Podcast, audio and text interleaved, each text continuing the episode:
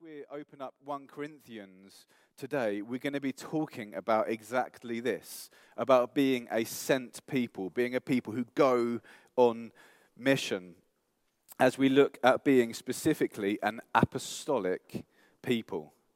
Being an apostolic people. Now, perhaps you've heard the word apostle before, and that conjures up all sorts of different ideas. For some of us, we might have a quite healthy understanding of the word apostle.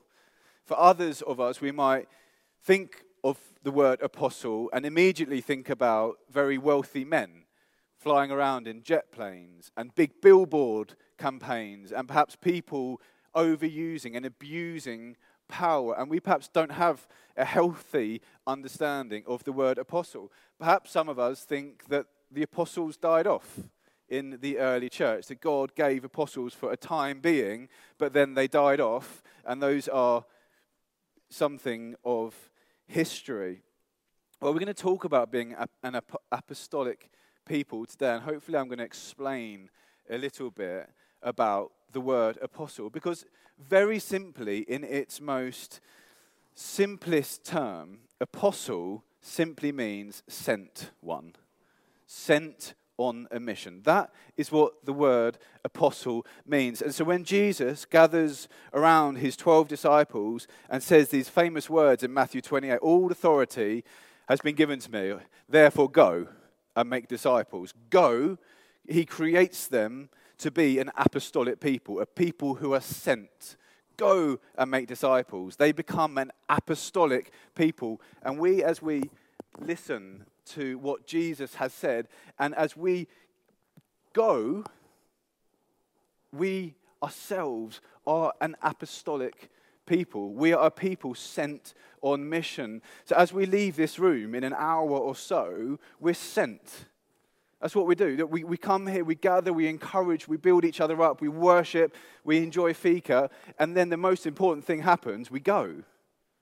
We're sent. We, we're an apostolic people. We're not a people who are called just to stay as a huddle, but a people who are called to go with the good news. That is literally what the word apostolic means. We are a sent people. There is an apostolic calling on each one of you in this room. There is an apostolic calling on myself as well to be a sent one. Yeah, alongside that, there also is a specific apostolic gift that is given to the church. And we read that in Ephesians chapter 4 that the ascended Jesus, so as Jesus ascends, lives, dies, raised again, as he ascends, he gives gifts to the church apostles, prophets, evangelists, pastors, teachers, four gifts given to the church. And the reason he gives them to the church is so that they can be built up, so that they can be encouraged, so that they can be released in everything that God has called them to prophets, apostles, evangelists, pastors, teachings. And the reason they're given is so that the church can reach its full maturity into what Jesus is calling her to be. What Jesus is calling us to be. And we read in 1 Corinthians 3 one of Paul's frustrations as a gift to the early church, as an apostle sent to the early church. One of his frustrations was that the church wasn't maturing, it wasn't doing what it should be doing. See, when he was first in Corinth, he was feeding them milk. He was giving them easy stuff, the gospel, and, and just keeping it super, super basic. But then when he hears of everything that happen, is happening, he realizes actually they've, they've not matured as a people. They still need milk, like a baby needs milk. They've not gone on to solid food. There's some parents in this room, and you know the aim is to get the baby onto solid food. The quicker, the better in some cases. And Paul's frustration is that the church isn't maturing like it should be. His apostolic heart for the people is for them to be a church that is maturing, for a church that is growing in its discipleship, that each one is hearing the call of God for their lives and growing in what God has called them to be. An apostolic people, a people who become more and more like Jesus. And so in this frustration, we see the heart of the apostle.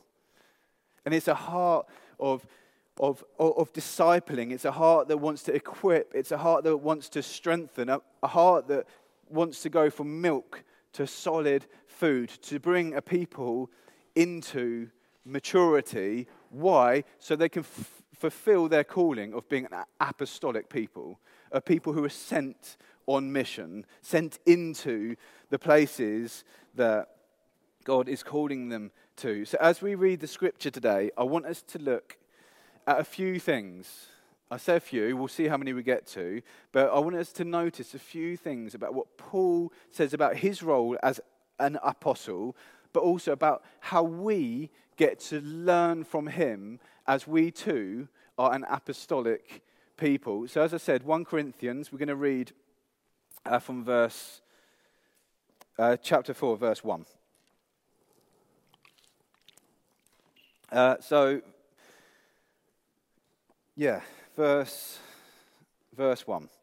This is how one should regard us, talking about himself and some others, as servants of Christ and stewards of the mysteries of God. So, what's the, th- the first thing that I want us to notice about apostles, about being an apostolic people, is that they were servants and stewards of the mysteries of God.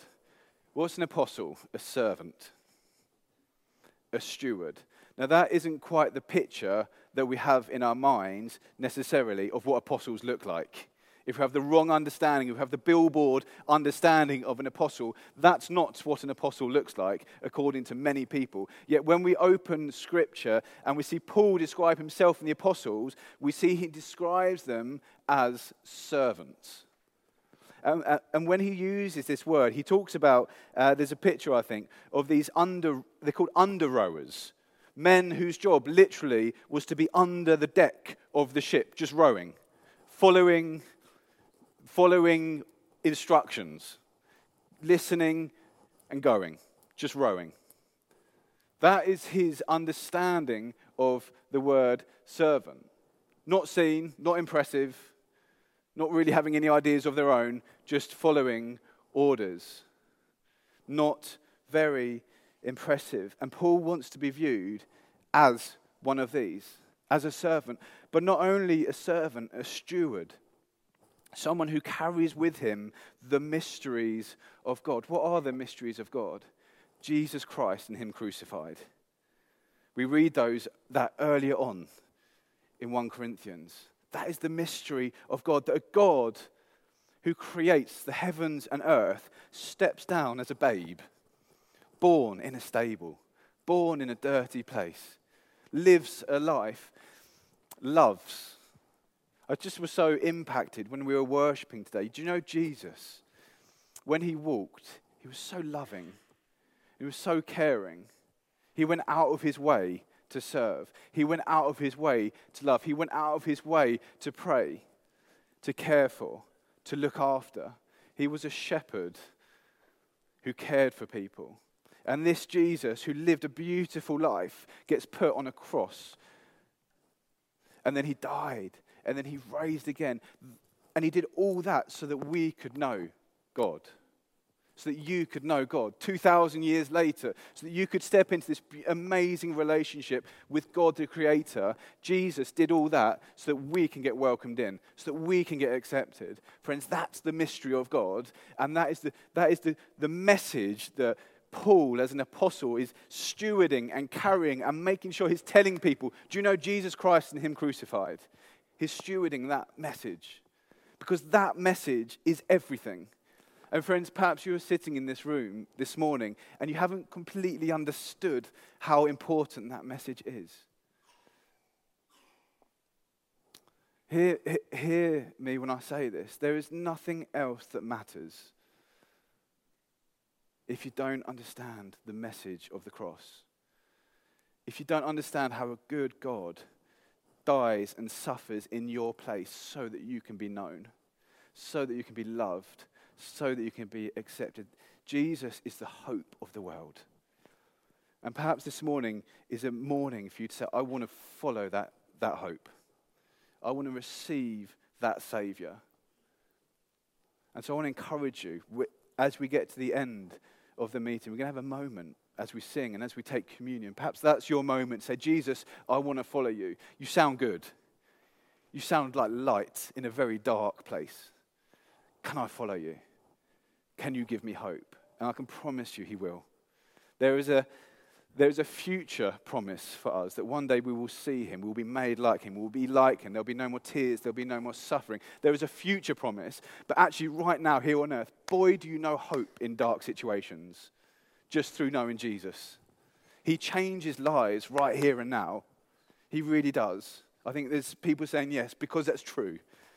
So hold on to that. Seek Jesus if you haven't seeked him yet. Servant and steward are two of the things that he talks about as being an apostle. And for us, then, how do we pick that up as an apostolic people? Well, we serve. We're a people who serve. And so as we go into, yeah, wherever we go, I was going to go into the new sites, that's one thing. But as we just live our lives, as we go to work tomorrow, or perhaps even this afternoon, how do we go there? With what attitude do we go there? We go there with the attitude of service. We go there with that attitude of a servant. Why? Because, again, Jesus, he came to serve. That's Jesus. As he washes people's feet, and the, the, the disciples like, Don't do that, Jesus. Don't do that. You're too important for that. He's like, You've completely misunderstood what I'm here for if you don't want, if you don't allow me to wash the feet. That is Jesus. He served. He is a servant. He comes. The whole, he comes from heaven to earth. Why? To serve. To serve us so that we can get accepted, so that we can get brought in to this incredible unity with God the Father. Jesus is a servant, and friends, he calls us to be servants. So I want to encourage you.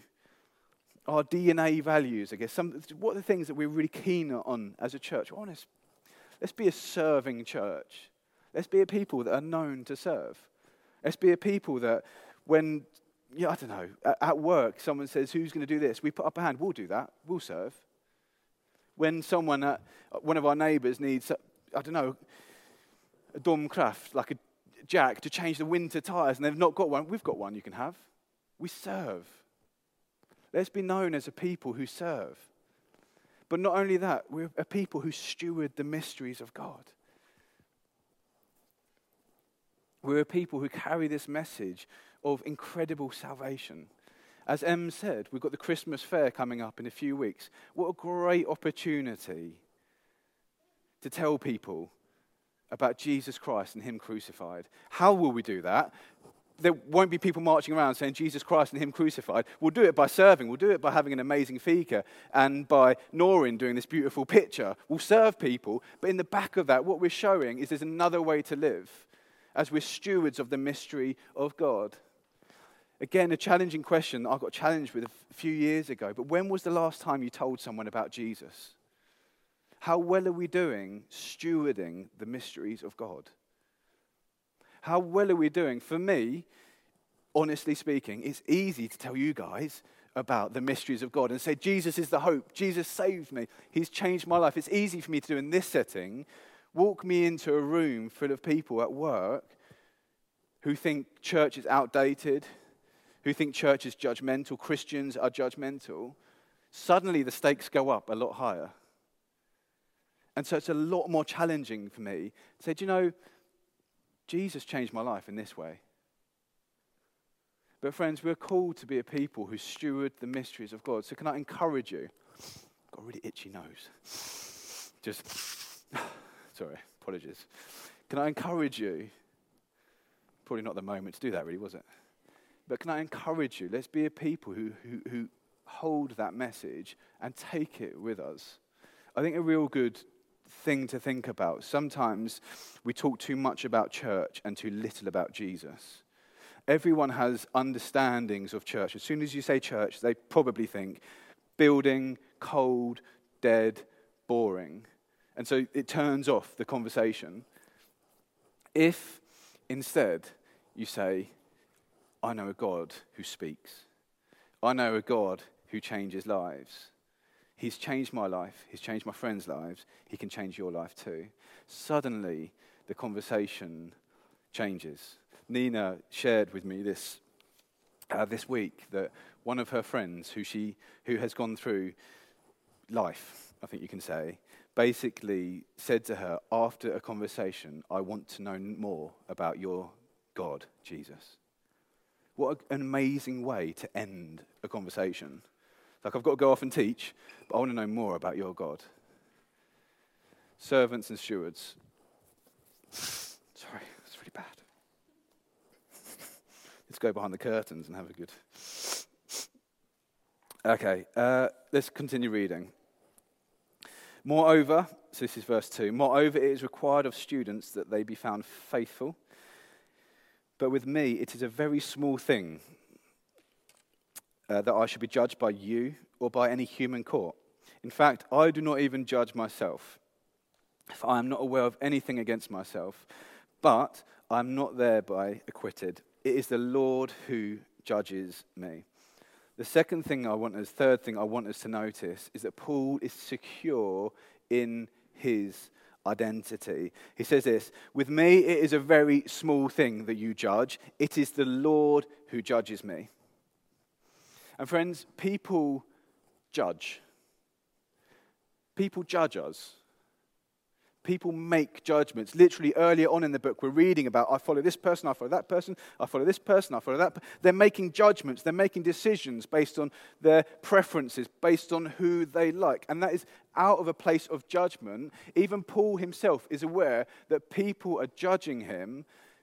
And so he says this With me is a very small thing that I'm judged by you. I don't even judge myself.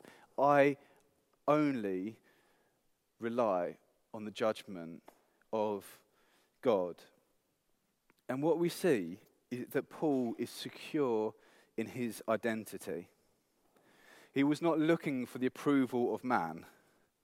He was looking for the approval of God. He was aware that he had the approval of God. And friends, this is so, so important because we can't stop people judging us, but we do have a decision to make, and that is how do we let that affect our lives?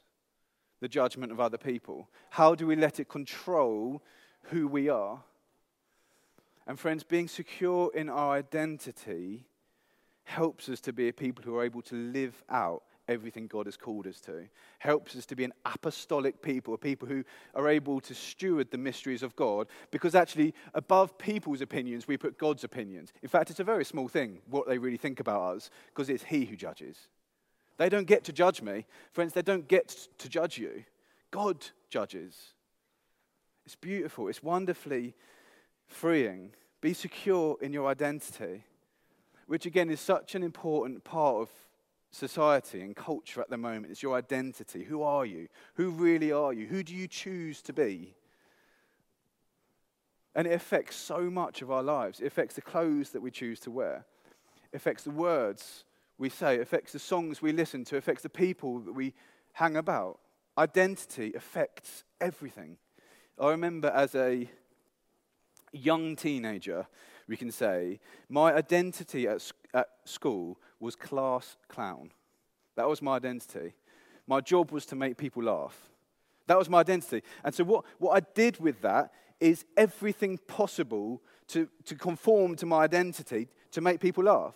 So if I was talking to some people, uh, like behind, you know, the teacher's there, I'm talking to the class, and the teacher says, turn around, Josh, I'd be like, yeah, I'll turn around.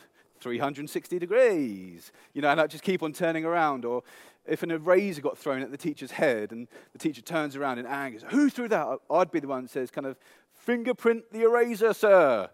You know, I, my job was to make people laugh, and I was quite good at it. And so I lived in that identity. That was who I was, that was who I became as I went through school. And I couldn't shake it off. Now, Josh will make people laugh, Josh will do something silly. That was my identity. And what happens is everything gets bound up in our identity, the way we spend our money. Everything is bound up in identity. This is what Ephesians 1 says about our identity that we're blessed, holy, blameless, seated in heavenly places, that we have been adopted. We have been adopted. You know, you weren't born, you've been adopted. What happens when someone adopts a child is that they choose. It's not a lucky thing, it's not an accident, not a happy accident. There is a choice being made. And what, what happens is Jesus, before the foundations of the world are laid, he says, I want to adopt Matthew. I want to adopt Vimbai. I want to adopt Albin. There's a choice that has been made. Your life is so significant. That's your identity. Chosen, adopted, predestined, holy, blameless. That's your identity. Friends, we find ourselves in Christ. It's incredible truth, incredible truth. You are in Christ, loved. It's beautiful. That is our identity, not what people say or think.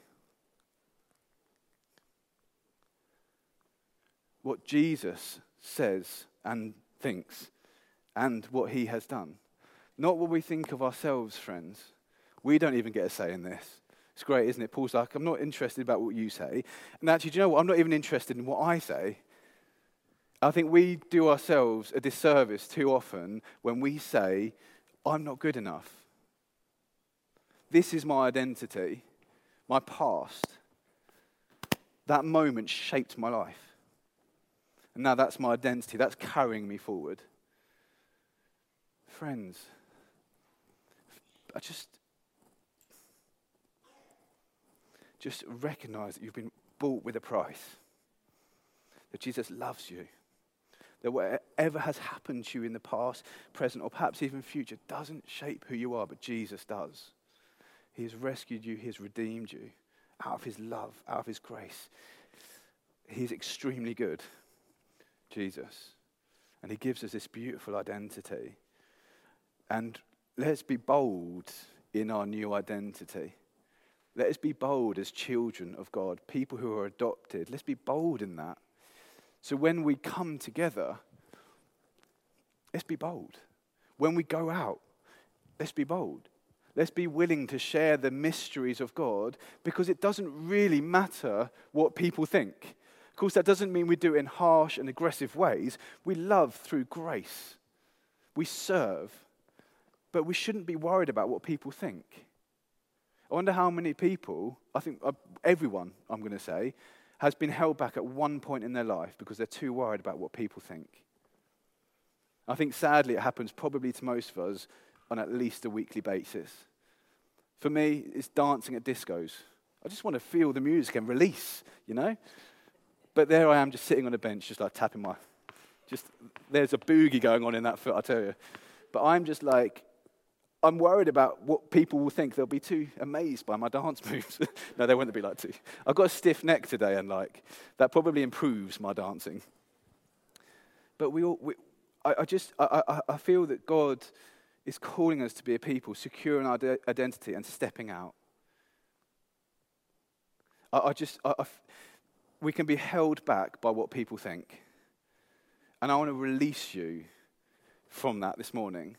I want to say, don't worry about what people think. Don't worry about what you think. We take ourselves too seriously. Release.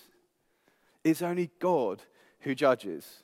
I remember I did a, at university a training day with a whole bunch of uh, yeah, like outdoor students.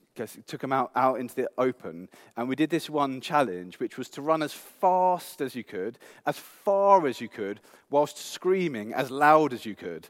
And like whoever made it the furthest was the winner. And it, the whole point was it was to like release people, to, to, just make them feel relaxed and comfortable. And it's this amazing. Everyone stood on the line and kind of like just ran, screaming. One person took off his shirt and it's like kind of running like this.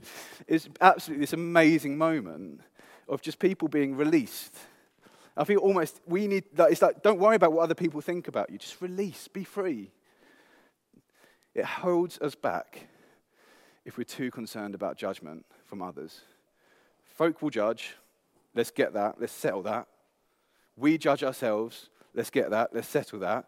But let's release into what God is calling, understanding that it's He who judges that really matters. And He has adopted us. He has given us a new identity. Um, okay, let's continue reading. Verse 6. I have applied all these things to myself and Apollos for your benefit, brothers, that you may learn by us not to go beyond what is written, that none of you may be puffed up in favor of one against the other. For who sees anything different in you? What do you have that you did not receive? If then you received it, why do you boast as if you did not receive it? Is there a more beautiful question in the whole of Scripture than this question? What do you have that you did not receive?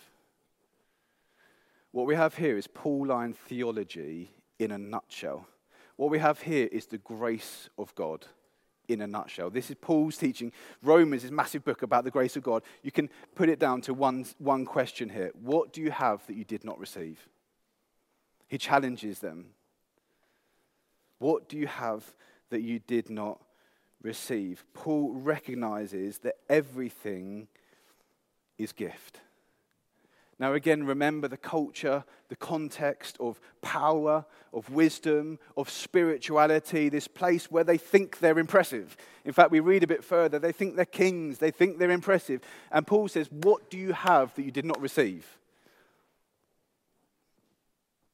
He recognizes the gift giver, he recognizes the grace of God. He gets the perspective right. He says you don't need to walk around like you people walking around like you're impressive, following the right person, looking the right way. He says you don't need to walk around like you've earned it. Anything you've been given is a gift. What do you have that you didn't receive? It's the gift of God. And our calling is to lay down our lives, to serve, to give, to walk in humanity, humility, sorry. We don't need to think we are anything else, and even anything that we have received is gift anyway. And he reminds as we go through this next bit, we won't read it, but of the, of, of the cross. He echoes the cross, men walking as if dead. We're a cross shaped people. There's nothing else that matters. I choose to know nothing except Christ and Him crucified. We hunger, we thirst, we're persecuted. We're the scum of the earth. It doesn't matter. Get your perspective right. Understand that it is all gift. Whatever you have been given is gift. Stop thinking you're anything else. And in recognizing gift, it just it brings this beautiful humility to Paul, who had plenty of reasons to say, I'm a king, I'm impressive, I'm a church planter, I've planted many churches, I've seen many stories of miracles and salvations. But what he does in recognizing gift, it brings humility. I didn't deserve it, didn't earn it, but I've been given it. That's what Paul says. So stop thinking you're anything else. So thinking that it's your, it's on you, that you're impressive, that you've seen things. You know, it's all gift. What do you have that you did not receive? So what I want to say is, friends, want to be a people who serve, want to be a people who steward, want to be a people who have our identity secure, want to be a people who are humble, who recognize that everything we have is given. Everything. And that's great. That actually means, got a tight fist, that actually means we get to be free in what we're given because it's not, we've not earned it, so we sort of hold on to it. Now, actually, in getting given stuff, we're able then to, it's able then to release us into everything that God is calling. So, up until this point, uh, Paul has been very robust, I think it's fair to say, calling them babies, still on milk, your babies, infants in Christ. And then as he goes on, we won't read it, but you know, he, he says, he's, he's, sarcastic. He's like, oh, you're kings, are you impressive? Are you think you're this, you think you're that. I mean, if I was to start saying that to all of you guys, you'd be like, Josh, you, you're crossing the line a little bit here. Okay, just calm down, Josh. He's been robust, and sometimes pastoral care needs to be robust. Sometimes we need to say, out of love and out of grace, you're doing something wrong. It's time to go outside, uh, to get away from that. And we need to be robust. Paul is being robust here. But then what happens afterwards in verse 14 is that, is that we see his heart revealed. And we'll finish with this. It says, I do not write these things to make you ashamed. I'm not sarcastic to make you ashamed. I'm not kind of rubbing your face in it. I'm not calling you babies, like who should be on solid food, to make you ashamed, but to admonish you as my beloved children. Here, what we see is the heart of the apostle. For though you have countless guides in Christ, you do not have many fathers. I became your father in Christ Jesus through the gospel. I urge you then, be imitators of me. So his heart in this, in this robust language, is not that they would be ashamed. It's not that they would feel embarrassed, but it is that they would recognize what God is calling them into. The privilege of what God has called them into. And Paul wants them to succeed in everything God has called them to. His heart for them is to be an apostolic people, a people who are sent, who are people who are off milk and onto solid food. We read later in chapter 9 that Paul likens the life of a Christian to a race. He says, You're in a race. We're in a race. Run it to get the prize. If you're a boxer, try to hit them. Don't just box the air, but try and aim your punches. There's point, there's aim to your life, there is mission to your life. And the reason he's robust is that, come on, you're missing. You're boxing the air. You know, you're not hitting the person you're supposed to be hitting. You're not training as an athlete would a race. And he says, there's, there's, there's this purpose to your life. Therefore, I'm being robust. But, friends, please hear me. I love you. But sometimes love speaks truth. In fact, all the time, love speaks truth. And you need, you need to wake up to what God is calling you to be. Therefore, imitate me, be like me, serve, steward, understand identity, be humble, be like me, box to win, run to win. Think about what you're doing, think about where you are going, imitate me. And Friends, we are an apostolic people. We are a people who have been sent on mission. We are a people who have been, been put into a race, and it's absolutely vital that we make the right decisions. It's absolutely vital that we train in the right ways. You don't train football if you want to be good at ice hockey.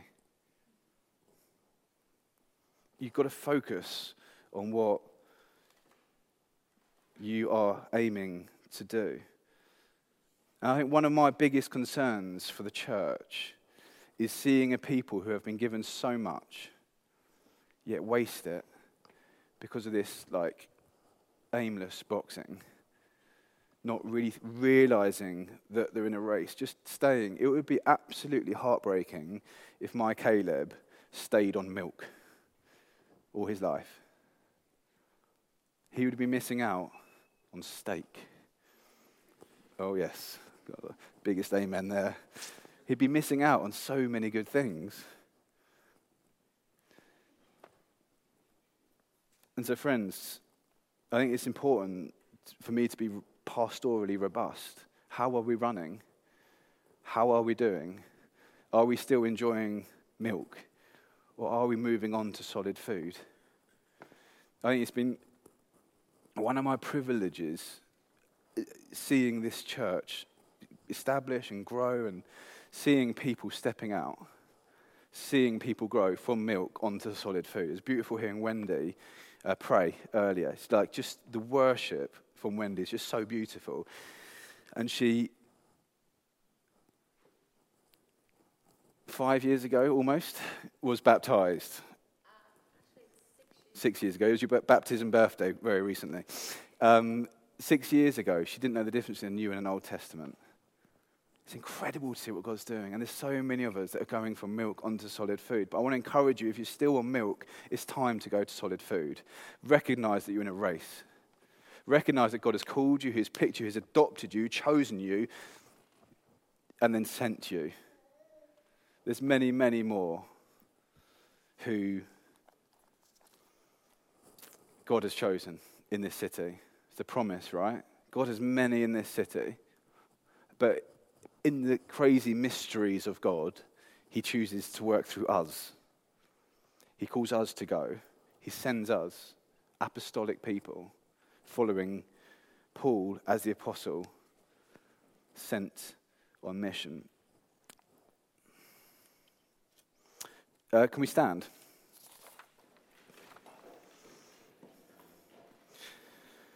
Uh, maybe I can invite the band up, please. I just, I, I, hmm.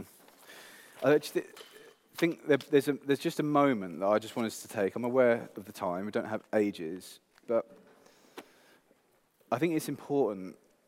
God's given us bodies and physicality for a reason. I think sometimes we get to express ourselves through our bodies. Actually, and that's really helpful in worship. Sometimes we raise up our hands, sometimes we sing, sometimes we make a joyful noise, sometimes we clap, sometimes we bow. Um, and I just feel that there's a moment now for us, perhaps some of us in, in this room have, have had a calling over our lives, but have just allowed it to kind of take a back seat. Perhaps there's some of us in this room that have never really understood the calling. Have understood church, a Sunday morning event, but not really the fact that Jesus calls us to live life on mission, sent. Perhaps there's some of us in this room who don't know Jesus, but want to accept him, want to, want to receive the hope, the goodness of Jesus. What I'm going to do uh, is we're going to, the band are going to start singing and playing in a minute, and we're going to sing a song that just hopefully echoes some of what I've shared. But before we do that, I just, I just want everyone to shut their eyes, if that's okay. I'm going to shut my eyes, get the band to shut their eyes too, if that's okay. And we're just going to just, just spend a moment just in silence before God. And I, I, want us, as we, as we have this moment, just to say to God, Amen, like I follow. Perhaps if you don't know Jesus, now's the moment just to say, I want to follow you, Jesus. Perhaps some of us, we, we just need to reignite something in our hearts. We've forgotten what Jesus has called us to. We're just going to have a minute doing that.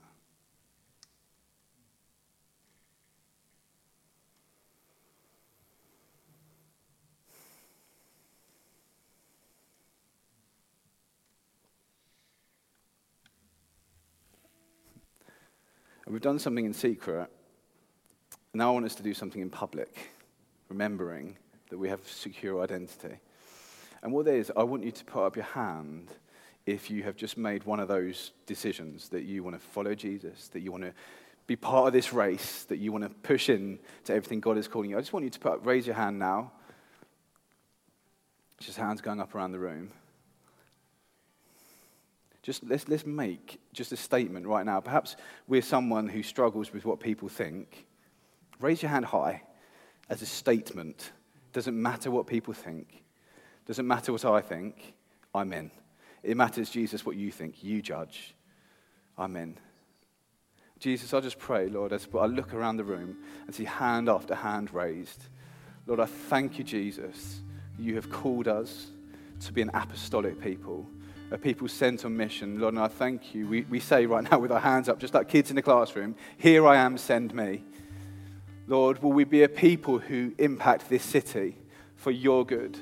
Jesus, you are the hope of the world and you have called us to carry that message. We are stewards of that message, the mysteries of God. I just pray as we go from this room right now, Lord, Lord, will we be a people who see gospel fruit?